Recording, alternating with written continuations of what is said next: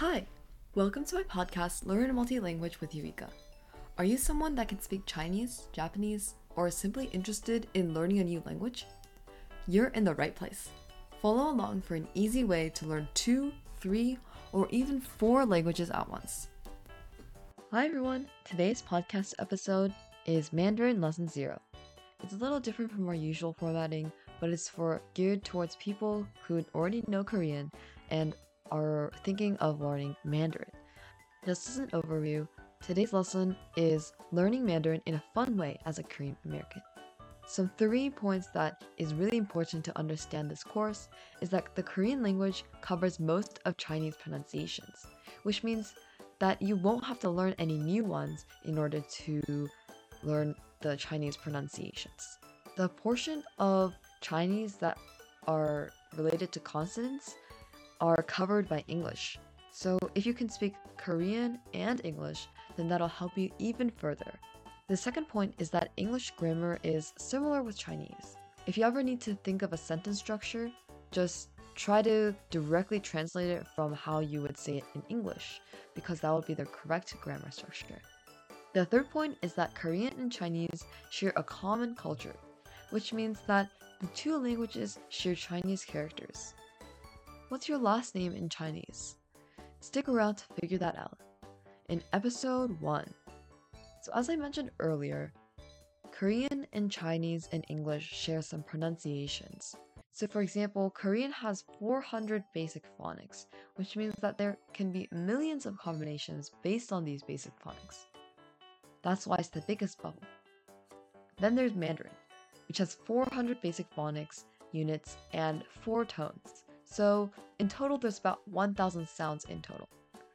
And in English, there's an indeterminate amount, but it's definitely less than Korean and Mandarin. So since the bubbles cover most of Mandarin, this means that knowing Korean and English will help you a lot when you're trying to learn Mandarin you won't need to learn a lot of new pronunciations. So let's try. The Korean words on the right don't actually exist as real words, but they're more like phonics to help you pronounce the words in Mandarin. So the first word in Mandarin is jingji. And you can say this in Korean with jingji.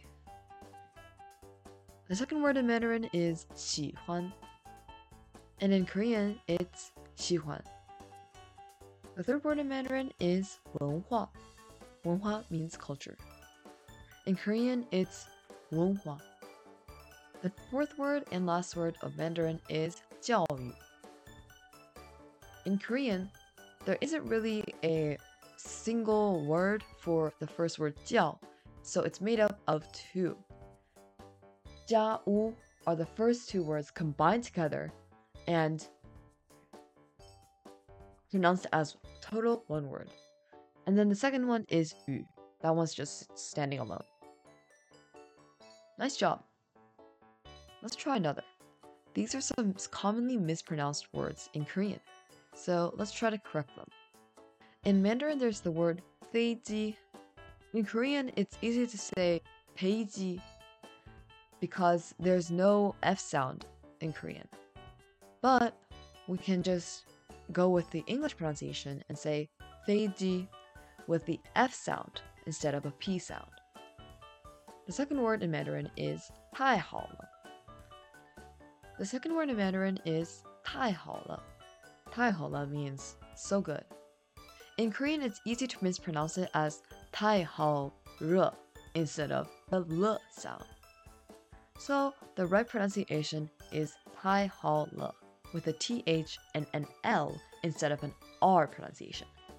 I'm sure some of you are familiar with the five tones in Chinese the flat, up, down and up, down, and silent. These tones are new in Korean. People who speak Korean don't usually use these tones because they're really original and specific to Chinese. So let's spend some time reviewing. The first tone is flat. An example is ma which means mom.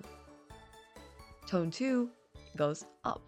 So ma ma is which means trouble. The third tone is down and up. So you're kind of going down a mountain and then up again in the valley. An example for this is ma, which means horse. The fourth tone is down. An example is ma. Ma means curse or yell at. So the fifth and last pronunciation is untoned. This one's a little hard to get, but once you get the nuance of it, it'll be pretty easy to differentiate between the four and five types. So an example is ma. Ma is the word that is put after a question. In Chinese, there are two different scripts. One is traditional and one is simplified. Traditional, obviously, you can tell, has more strokes, and simplified has a more simplified strokes. What these two scripts have in common though is that they try to be a image of the word that it's describing. The one that we see here is long. Long means dragon. And they kind of look like a dragon, which is the middle picture. Mandarin has a lot of dialects. Because the mainland, which is the big part of China, and Taiwan, which is the small island off the coast, the two areas' government's language is based on the Beijing language, but not completely. Since there's 1 billion people in China, there's of course going to be some variation in the dialects. So some of these dialects are Cantonese, Shanghainese, Hakka, Min, and a huge number of others. Sometimes these dialects are so distinct from each other that you can't really tell between the two. If you speak one dialect, then you most likely won't be able to understand the other. Mandarin is also a really concise and stru structured language. If we compare the English and Chinese word count of the first five paragraphs of some CNN news samples or other radios, we can see that the Chinese characters are less than half of the percentage of the English words. Isn't that really cool? Chinese words have a lot of meaning within each word, so it's a very dense language, which means that is concise. Let's compare three words in English, Korean, and Chinese. The first word in English is car. You see the green words highlighted in Korean and Chinese? Those are basically translated to vehicle, roughly. So in addition to car, in Korean and Chinese, it's almost like they put car and vehicle at the end of each word. So car in English is basically car, vehicle in Chinese and Korean. So car in Korean means 자동차, and in Chinese it means 汽车. Our second word in English is stroller, and in Korean that's 유모차, and in Chinese that's 婴儿车. Our last word in English is train. In Korean, that word means 전차, and in Chinese it's 电车 the good thing about this is that you know roughly that the word they're talking about is a vehicle, no matter what kind of vehicle it is, because of the green highlight that will exist no matter what. So here are today's takeaways.